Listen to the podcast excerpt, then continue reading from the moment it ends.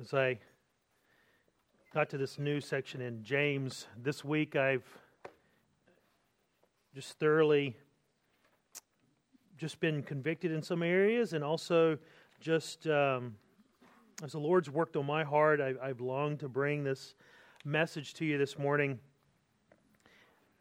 Now we we've been in James for a little while, and, and just it's time for a quick review. I'd like to review just as we, we get to each new section in James, and we've seen that James has called us, called all of those that would, that would read, that would hear this book, he's called us to respond to life, right, with a showing or demonstrating that we have faith in Jesus Christ. And how we act demonstrates that faith. And we demonstrate that faith that we have in how we respond to trials. We respond to trials with joy. We respond to trials, even, even though they're hard and they're tough, we respond in joy because we know that those trials producing are, are producing endurance. Right? The ability to, to endure this world, to resist sin. And as we continue to trust in the Lord Jesus Christ in faith and we resist sin and we grow in our endurance, it produces this perfect result, which is maturity in Jesus Christ. And we see that that's a way that we live out our faith, is how we respond to trials. And James says, even blessed is a man who perseveres under trials. And then James says, in, in ver- later on in chapter 1, excuse me, he says that if you, if you fail in trials, in verses 13 through 15, then don't, don't blame God because of your failings. God's good. Things he sends are good. Even the trials that he sends in your life are for a good purpose. But when you fall and you fall into sin, it's because of you've given in to the flesh. It's your own fault, James says. Don't blame God. He says sin begins on the inside and works outward. As we respond poorly to the trials, as we respond poorly to the temptations in our life. And James continues and he says that you should be a doer of the word not just a hearer, that you should receive the word of God and you should listen, you should obey, you should respond to the promptings of the Holy Spirit. And then he moves on and he says, as we've been going through the last couple weeks, that you should not show partiality, that you should not show favoritism. And you see this favoritism or this partiality shown in the, in the hearts and the actions of, of men and women in this world, the, the isms right? the racism, the sexism, right? the, the ageism, all of those isms. Right? And James says, look, this showing partiality towards one group or discriminating against another group is inconsistent with the nature of who God is. He's an impartial God, judges each man on their sin or their righteousness in Jesus Christ. And so James has challenged us, knowing that ultimately we will, as believers, stand before the Bema judgment seat of Christ. There will be accountability, and we talked about that last week. There's accountability for the Christian. And James expects, and God expects us to live out our faith. And that brings us to a new section. And now, the new section of James, verses 14 through 26, is a, is a, is a great section because it kind of sums up one of the main themes of James, and that's if you have faith, it should have deeds. If you have faith, there should be a demonstration of that faith in your life. And so James challenges these believers, and just as he challenges us that, that faith without actions is, is dead and useless faith. Like I had a friend growing up that he went to church went to Bible studies, and, and but yet he still lived a life of debauchery outside the church. He would say one thing and he would do another. And when confronted about that, he would always go back and say, Well, I was saved or I was baptized when I was 10 years old. I made a profession of faith. I'm okay. Well, he wasn't living consistently with Scripture. James says that type of profession means nothing if there is no works that back it up. If your life doesn't show it, James actually says that's dead faith. And my friend later on got saved well, later on in his life, and he would readily admit these things. You see, there, there's always individuals in churches, there's always goats among the sheep. Some of you may be like my friend, unfortunately. You may have rest on your laurels, so to speak, in the sense that I said a prayer or, or I was baptized when I was 10 years old, but then the rest of your life hasn't, hasn't been consistent with Scripture. Just because you, you, you say a prayer doesn't mean you're necessarily in the, a Christian. Now, we have many of you, including me, we have friends, family members, sisters, brothers, parents, children that at one time or another have made a profession of faith, but yet we look at their lives and there's no real evidence. And this is a hard truth. But the sad reality in so many churches is they're not willing to confront those believers, or excuse me, confront that unbiblical idea of faith, which is really just simple belief. Anybody can claim to be a Christian, just like the old saying, you can go stand in a, a garage but it doesn't make you a car. You can claim anything you want. And, and James is addressing these kind or this kind of mentality where people want to claim to be a Christian, but there's no evidence in their lives. Look, as believers, we're, we're not judging their motives or even judging their profession. We're fruit inspectors. Matthew 7 says that we judge by the same standard that we ourselves are judged. And that standard is God's word. We are to be fruit inspectors in each other's lives, to hold each other accountable in love. Like James says in this section, as we're going to dig in and see, that faith without deeds is not saving faith. Too many think that the sinner's prayer is like some magic formula you say that when you get up to heaven, you can, you can recite this formula and St. Peter's going to open the gates like open sesame. But Jesus says himself in Matthew chapter 7, verse 21, that not everyone who says to me, Lord, Lord, will enter the kingdom of heaven, but he who does the will of my Father who is in heaven. What we'll see as we go through this section of Scripture verses 14 through 26 over the next couple weeks, we'll see that the main point is faith without conduct is worthless. In fact, this whole section, James repeats this theme over and over and over. In verse 17, he says that this is dead faith. In verse 20, he says it's useless faith. And then at the end, verses in verse 26, he says it's dead faith. Now, there are some hard verses in this section. And there have been many a believer that have stumbled over these verses. But when you read this section, you have to remember that everything that is said, all of these verses, not taken, sorry, taken in their proper context, they all relate back to James's theme. And his theme is that faith without deeds, without actions, is dead. It's useless, it's dead. And he repeats that. So as we get in and as we look at these verses, and we'll, we'll get to some hard ones over the next couple weeks, just remember that that theme drives this section, and it all fits into James' argument. But today we're only going to be able to look at it about half of it. We'll look through verses 14 through 20. We're going to be looking at useless belief. Titled this message, Useless Belief, and we're going to see that number one, faith without deeds is useless verses 14 through 17.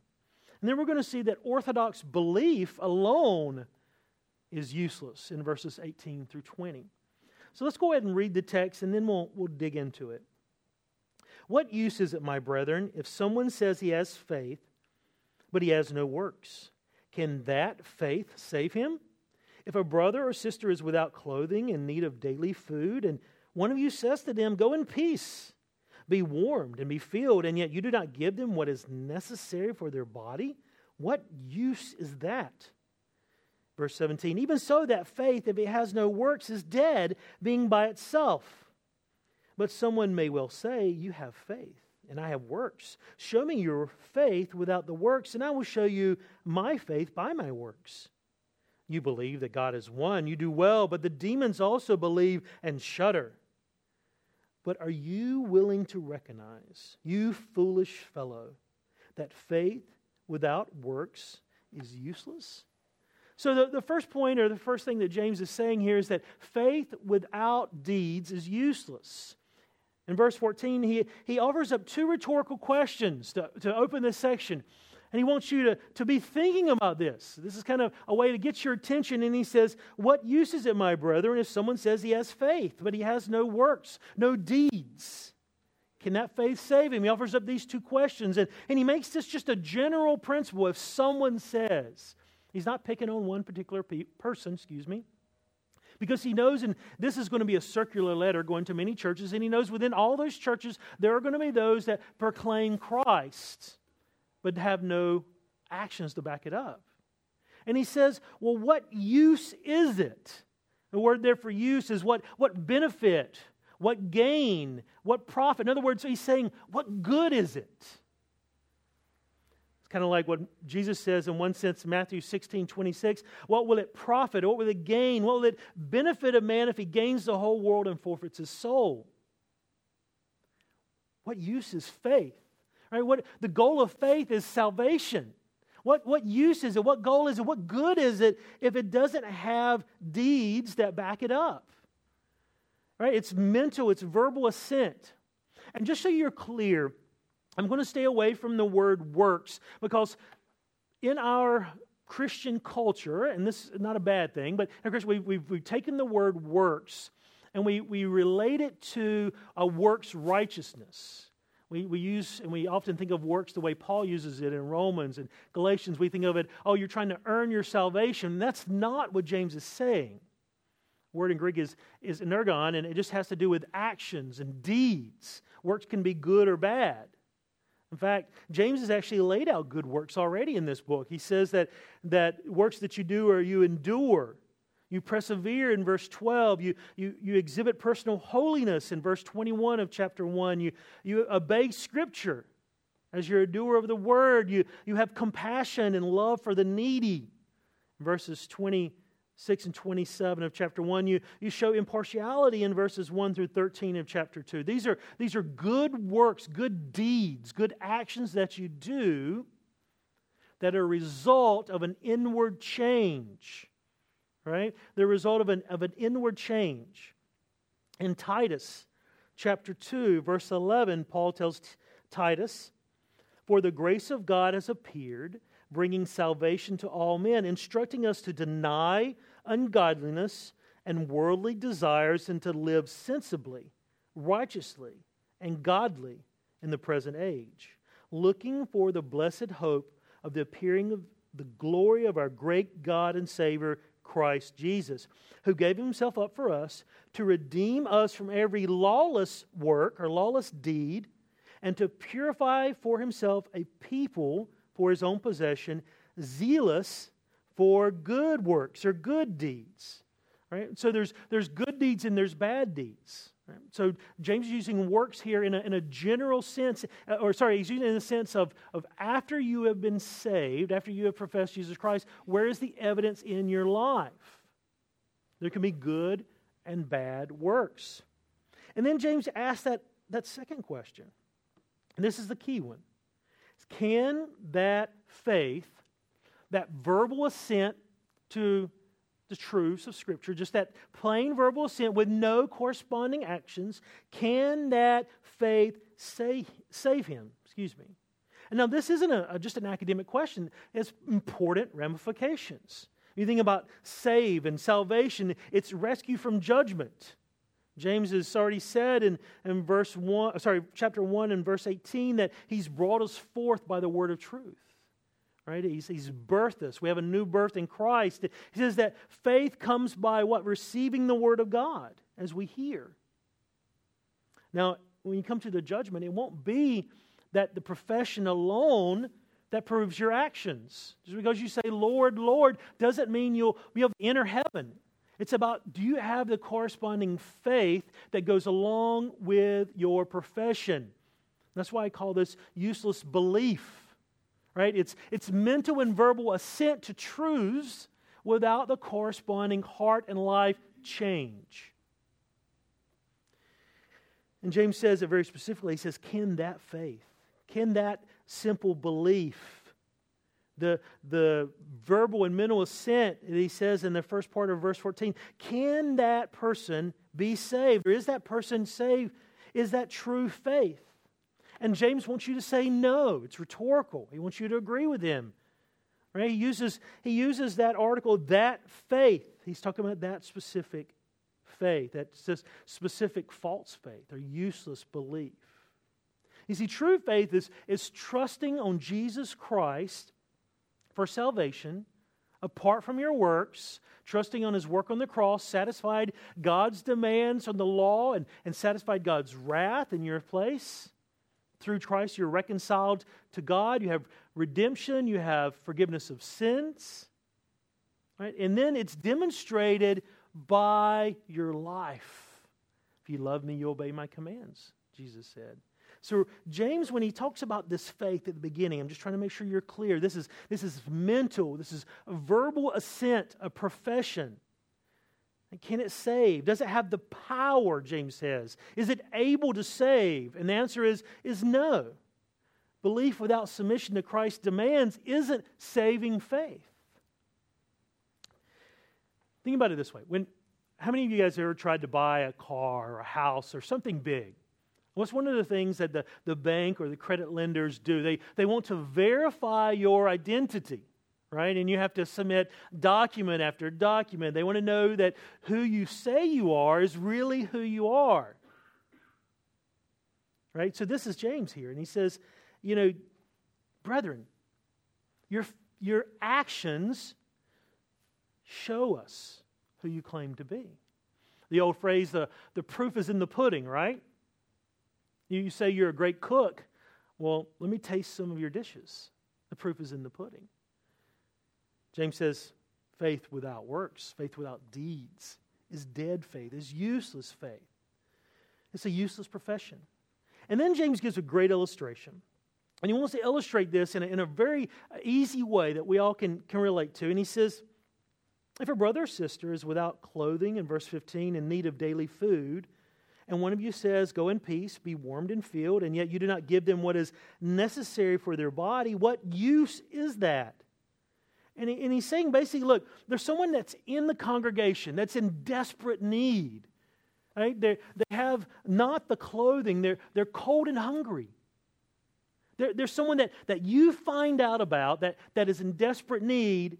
And he knows he says a brother or sister, doesn't matter. You find out they're in desperate need. And your priority as a Christian is to demonstrate your love for them. Demonstrate, if you love God, then you'll demonstrate that love in how you treat others. And James says, look, you, you give them kind of a, a useless benediction. You say, you say uh, go in peace. And interesting because that was a that was a common expression in the Jewish community in a Jewish church. Go shalom, go in peace. It was a, as a kind benediction. You're basically it's a prayer that God would take care of all their needs.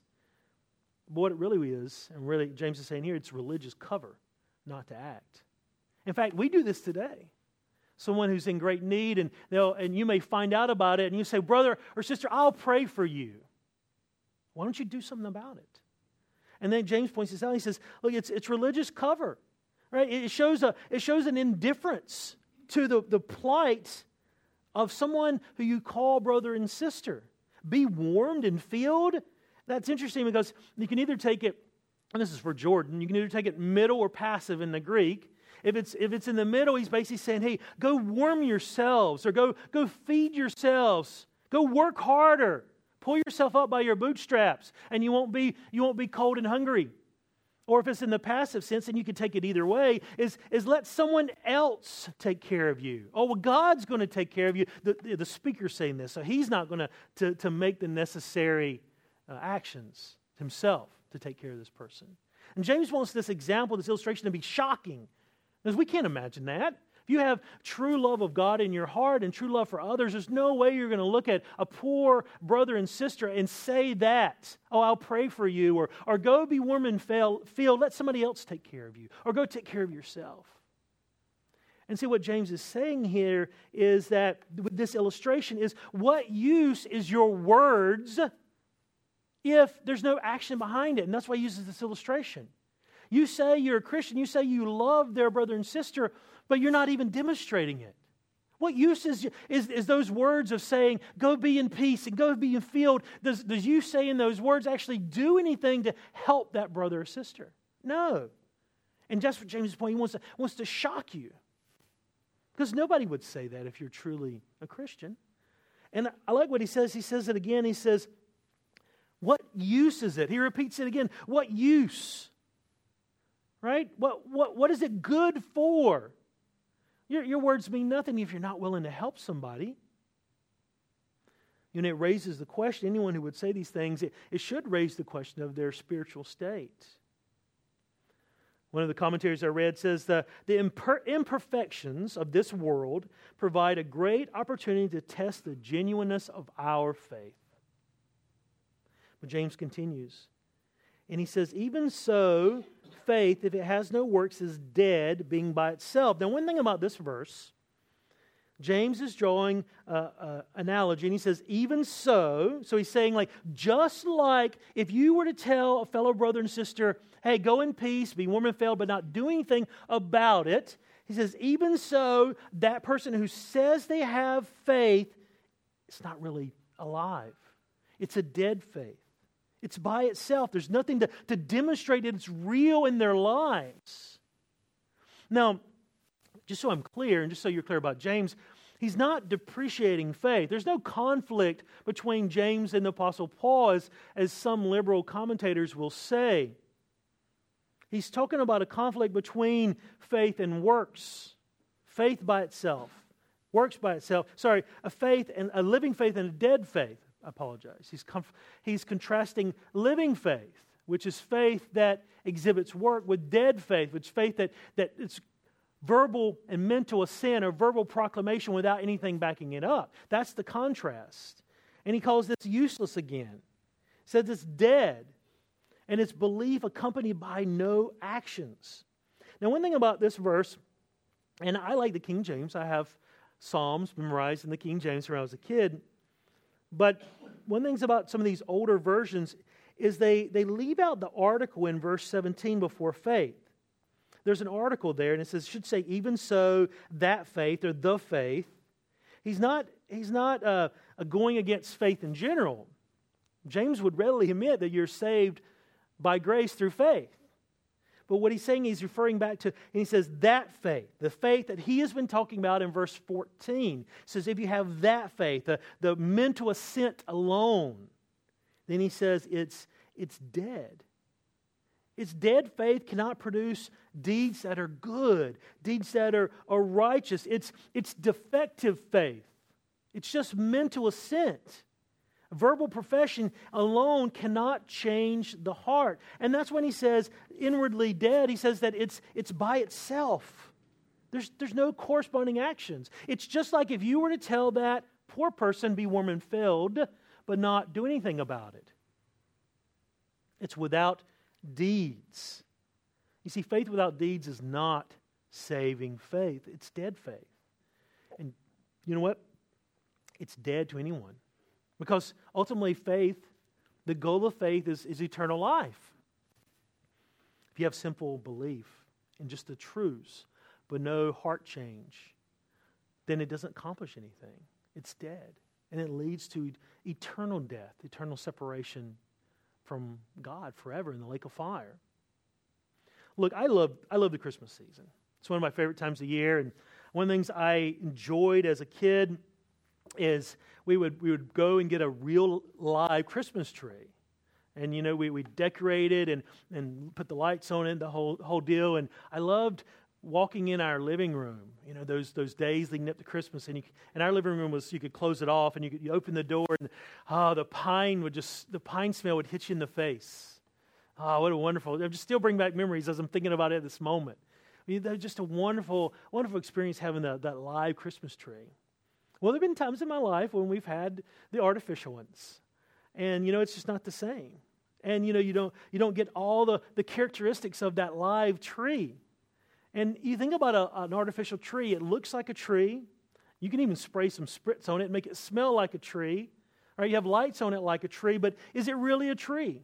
No, it's plastic. It's fake. It's not real. And that's James's point. Here that You can look like a Christian. You can sound like a Christian, right? Just like you can quack like a duck, but doesn't make you a duck. It doesn't make you a Christian. Faith without deeds is worthless, it's useless, doesn't accomplish anything, it's not real. Mental assent and verbal profession does not on its own demonstrate faith in the heart. Spiritually dead people with dead faith do not produce good works. Severus says that Christianity is not getting a few notions into our heads, but it is a change of the seat of all our affections and our dispositions. It's a change of the heart. True, we begin with the head, but it travels to the heart, and from the heart, we travel to the hand. You see, it costs nothing to become a Christian. We're saved by God's grace, but it costs everything to live as one. And so James says that faith without deeds, without actions, it's useless. And then he says in verse 18 through 20 that orthodox belief alone is useless. Look at verse 18. But someone may well say, You have faith and I have works. Show me your faith without the works, and I will show you my faith by my works. You believe that God is one, you do well. The demons also believe and they shudder. But you, excuse me, but are you willing to recognize, you foolish fellow, that faith without works is useless? So James is laying out an argument I do it myself from time to time as I'm thinking through something. Many of you do the same thing. You're thinking through something, you, you raise objections kind of in your own mind. You know, all right, if I do this, somebody's going to say this, and what's going to be my response? And, and so James lays this out because he knows there's going to be objectors because he's writing this to a multitude of churches. And he knows that someone's going to, to respond and say, but wait, but wait, but wait. And so James writes out their objections. And this is a hard verse because in the Greek, there are no quotation marks. And so you'll find, and even in different versions of the Bible, so quotation marks, nobody really knows where to put them.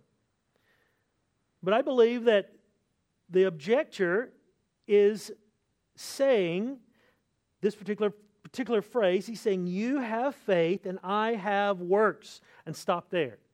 All right, so James is saying that he knows that someone's going to say, You have faith and I have works. And he responds and he says, Show me your faith without the works, and I will show you my faith by my works. So, what, what does that mean? What is the objector saying? The objector is saying, Look, he's saying, like, you have faith and I have works. He's saying they're, they're the same thing. Like you, James, you're saying that you have faith with works, but I'm saying I have faith without works. Some people have faith and some people have works. They're all equally good. It doesn't prove that I'm a Christian or, or prove that I'm not a Christian. Just because you, you, have, you say you have faith and then you have works, it doesn't make you any, any better Christian than I am. I profess Christ. But you can see what James says. James says, Show me your faith without the works. He, he basically says, look, okay, that's fine. The word there, show, is demonstrate. Basically says, show me. All right, that's fine. You, you say you have faith and you don't care and you, you believe that, that works or no works situation is the same. He calls them out and he says, demonstrate your faith. Demonstrate your faith without deeds, and I'll demonstrate my faith by what I do. He turns it back around on them. You see, good deeds demonstrate the reality of your faith. James says, prove it. If you say you can be a Christian without any deeds, that's fine, but let your deeds actually prove you're a Christian. He said, You can say that all you want, but let's, let's let the rubber meet the road. The proof's in the pudding. Look, I, have had the, the sad experience over the course of my life as I've worked with youth and college ministry, talking to moms, especially moms, over the fact that you know, their kids will be in the church and they grew up in church and they learn biblical principles and even homeschooled and all these things. And they go away to uni, get away from their parents' authority and their parents' belief system, and they live debauched lives. And I've had moms in tears. So I, I remember my son or my daughter was baptized, and I don't understand you know, how they could turn their, their back on all the things that I've been teaching them their whole life. But it comes down to the fact that that all the things that they learned was just head knowledge. It was just a verbal assent. And when they're out of their parents' authority and they can, they can make their own choices in life, their heart is really demonstrated. And this sad. You see those things, and, and it breaks my heart. And ultimately, it's in God's hands. And as James is laying out this objector, he's responding, and, and it's like my daughter. My daughter pretends to be animals from time to time. We watch, we watch a lot of nature shows. I like them, they're educational. And my daughter will come up to me, or she'll go to my wife and go, Mama or Dada, I, she'll go to Dada, Dada, you're a Dada kangaroo, and, and Mama's a Mama kangaroo, and Brother's a Brother kangaroo, and I'm a little baby kangaroo. I'm a Joey. And then, you know, she'll hop around and she'll play like she's an animal, or, or I'm, I'm a zebra, or I'm a horse, and, and uh, just some make believe. She's four years old, by the way. She's not like 25, just so you know. Yeah. So, you know, she, she has a good time. But is she really a kangaroo? No. Right? Doesn't matter how much she believes it, is she really? You know, she hops around. You see, it, it matters what your deeds are, what, what, what's truly, what your character is. And just so you can see, James keeps responding. And James says in verse 19, You believe that God is one, you do well. The demons also believe and shudder. Right? The belief here is, is the same word, pistos. You can translate pistos in the Greek either as faith or belief. Right? And so he's saying basically, we know the demons don't have saving faith, and that's why the English translators they tra- uh, uh, translate it as belief, but it's the same word that he's been using the whole time. Right? This is he's talking about mental assent. Right? He's responding to this, and he's his intellectual commitment to a series of doctrines or creeds do not make you a Christian. It's submission to his word, a trust in Christ for salvation. And James actually says, Look, you believe that God is one. This is the, the Shema. The Jews would say this. I read it at the beginning when I, when I welcomed everyone. Deuteronomy 6, 4 and 5. Hear, O Israel, the Lord God is one. You shall love the Lord your God with all your heart, with all your soul, or your mind. The Jews, the pious Jews, would say this every morning and every night. And so James is, now this is a primary Jewish church at this time. And so James is saying, look, you believe that God is one. You recite this day and night. And he commends him. He said, well, you do well. He's, right belief is good thing, or in the sense of right doctrine, right? There's nothing wrong with their theology. He commends them. But he's basically saying, look, it's, it doesn't matter if you hold orthodox doctrine if your life doesn't demonstrate it in your actions.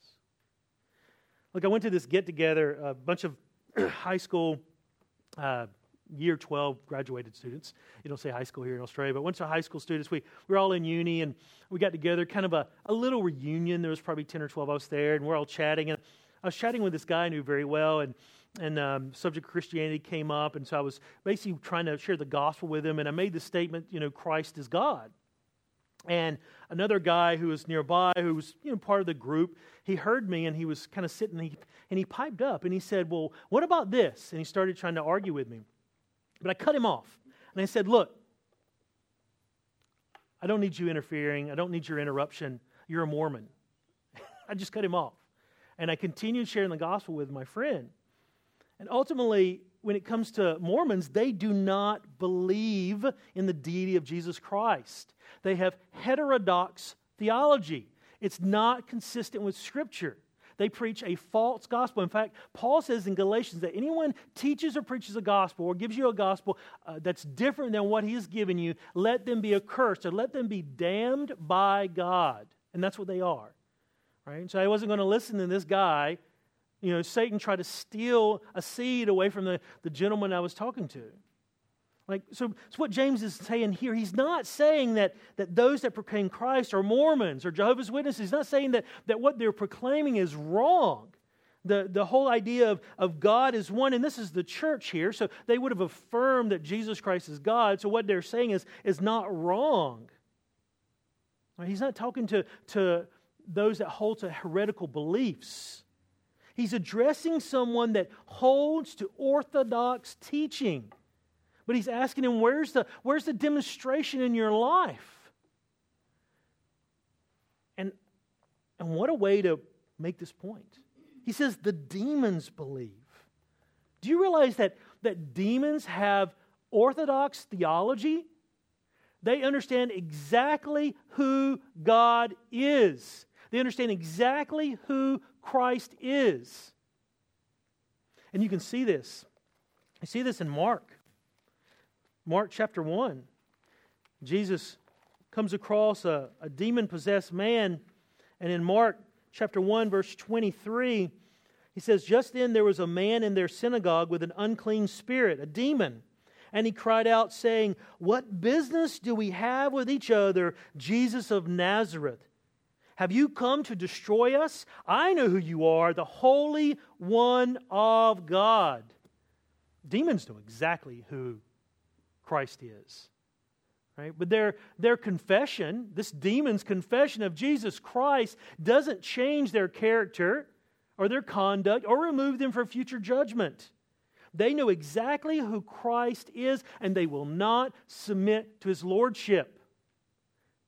They exhibit the same useless belief, and this is James's point. He, they exhibit the same useless belief as the person he's been arguing with, as, as the point he's trying to make. They believe and there's no corresponding actions. And look at this the demons actually, not only do they believe and they understand who God is, but they shudder. Love the Greek word. It literally means that makes the hair stand up on their arms, on your arms. The demon, demons shudder. Their response is fear. That's the only effect their belief in God, their, their orthodox theology has had on them is that they fear God. And they respond in horror just like the demon in Mark chapter 1, they, they know their doom is sure. For we know in Hebrews chapter 2, verse 16, that God does not give help to angels. There's no redemption, there's no salvation for demons. Right? Their, their belief in God doesn't bring them any peace, it doesn't bring them any salvation. James keeps going and follows that train of thought. And he says, But are you willing to recognize, you foolish fellow, that faith without works is useless? Are you willing to recognize the truth? And the implication is that, is that the, the person that he's arguing with or the, the person that, that he's responding to is, is resisting the truth. They keep going back to the, their profession of faith and say, No, but I believed and, and I, I was baptized. And he says, You're a foolish man. You're, you're empty. You're hollow. You're, you're devoid of saving faith and moral sense. And brethren, there's no, there's no such thing as a vacuum when it comes to your heart. There, an absence of, of good, absence of a, a redeemed heart is the presence of an evil one. There's no middle ground. He's a hard headed, he's a hard hearted, a stubborn man. He says, Oh, foolish man, will you recognize the truth? And what's the truth? That faith without deeds, without actions, is useless. He restates his point from verse 17 and verse 14. It's useless. The word useless is, is unproductive. It's like a field that has been left fallow. It's like money that's just sitting in a, in a pile, not producing interest. It's unproductive.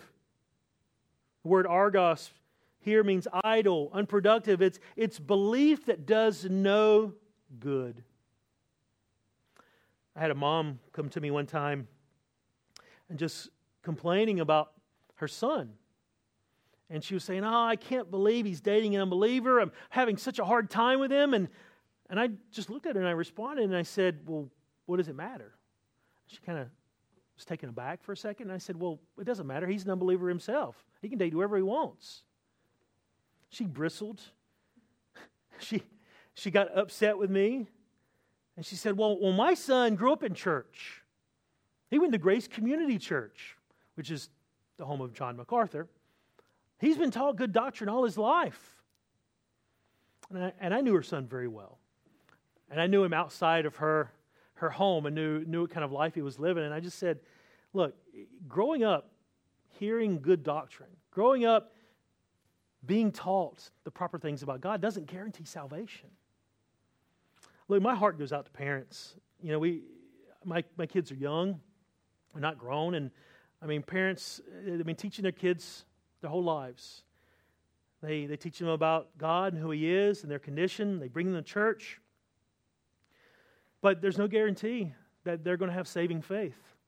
What a hard truth that is. God never promises that He's going to save our kids. We pray for them, we teach them, we, we teach them about who God is. And I've heard so many parents, they quote Proverbs 22 6 train up a child in the way he should go, and even when he's old, he will not part, depart from it. But that's not a promise. Proverbs are wisdom literature, these are general principles. That general principle applies to everything. teach my son how to grill. When he gets old, he knows how to grill. I teach him how to, you know, fish. When He gets old, he'll know how to fish. Teach him how to do evil, and he'll know how to do evil. It's a general principle. It's not a promise that we can claim. Salvation alone comes from the Lord. And as parents, we, we have to trust the Lord in that. God chooses who He's going to choose. Doesn't mean we forfeit our responsibility. As parents, God's given us those lives as a stewardship. We just pray for our kids and we teach them about God and their sinfulness and their, and their need for Jesus Christ as a Savior. And we trust God. And that's all we can do. Just like we trust God for anyone's salvation that we're praying for, because salvation belongs to the Lord. Brethren, James is, is calling for self examination. It's like Paul's call to the Corinthians in 2 Corinthians chapter 13 verse 5. Paul says, "Test yourselves to see if you are actually in the faith. Examine yourselves." You see assurance of salvation is a is a gift of the Holy Spirit that comes as we're obedient to God's word. When you think about those that come to faith and those that hear the word, you can't help but think about Luke chapter 8. And I'd like to, we'll close in with this particular passage and a few comments. In Luke chapter 8, verse 4, verse 4, excuse me, many of you know the parable of the soils. Jesus says, when a, a large crowd was coming together, those from the various cities were journeying to him he spoke by way of a parable. The sower went out to sow his seed, and as he sowed, some fell beside the road, and it was trampled underfoot, and the birds of the air ate it up. Another seed fell on rocky soil, and as soon as it grew up, it withered away because it had no moisture. Other seed fell among the thorns, and the thorns grew up and choked it out. And another seed fell into the good soil and grew up and produced a crop a hundred times as great. And he said these things, he who would he who would call out, He who has ears to hear, let him hear. And his disciples began questioning him as to what this parable meant. Now, verse 11, now the parable is this the seed is the word of God. Verse 12, those beside the road, they've heard. Then the devil comes and takes away the word from their heart so that they will not believe and be saved. We're talking about hard hearted people who, who hear the word of God. The, the soil is hard, their, their hearts are hard. Verse 13, those on the rocky soil are those who, when they hear, they receive the word with joy, and, and these have no firm root, and they believe for a while, and then time of temptation fall away. These are the, they, there's those that hear the word of God, and they even receive the word with gladness and joy. And what do they? They believe. They, they give mental assent to Scripture. They confess maybe that, that they're saved, and, but then when times of trial come, it demonstrates their true heart. Verse 14, the seed which fell among the thorns, these are the ones who have heard, and as they go on their way, they are choked with worries and riches and pleasures, and they bring no fruit. So all of these three so far are, not is not true faith. It's not saving faith. They, they either resist the word or, or they, they hear it, but it's not true belief, or they say they believe and there's no fruit. But then look at verse 15. But the seed in the good soil, these are the ones who have heard the word in an honest and good heart, not a hard heart. And what do they do? They hold it fast. They believe it. And they bear fruit. And they persevere. Brethren, right beliefs, right doctrine is important to salvation, but it's not the only thing. It's just the first step. Acting on those beliefs in faith and demonstrating those beliefs in how you live is as Christ has called you to do. Do you love God more than anything else? Do you love others as more important than yourself? Salvation is always a gift from God. We're saved by grace. James would hardly agree with this. Test and see whether your faith is, faith is real or merely useless belief. Are there righteous deeds in your life? Obedient living demonstrates an inward change. James has challenged us today to look at our lives and ask ourselves are we exhibiting true and real faith? Let's pray. Lord, we thank you for your word.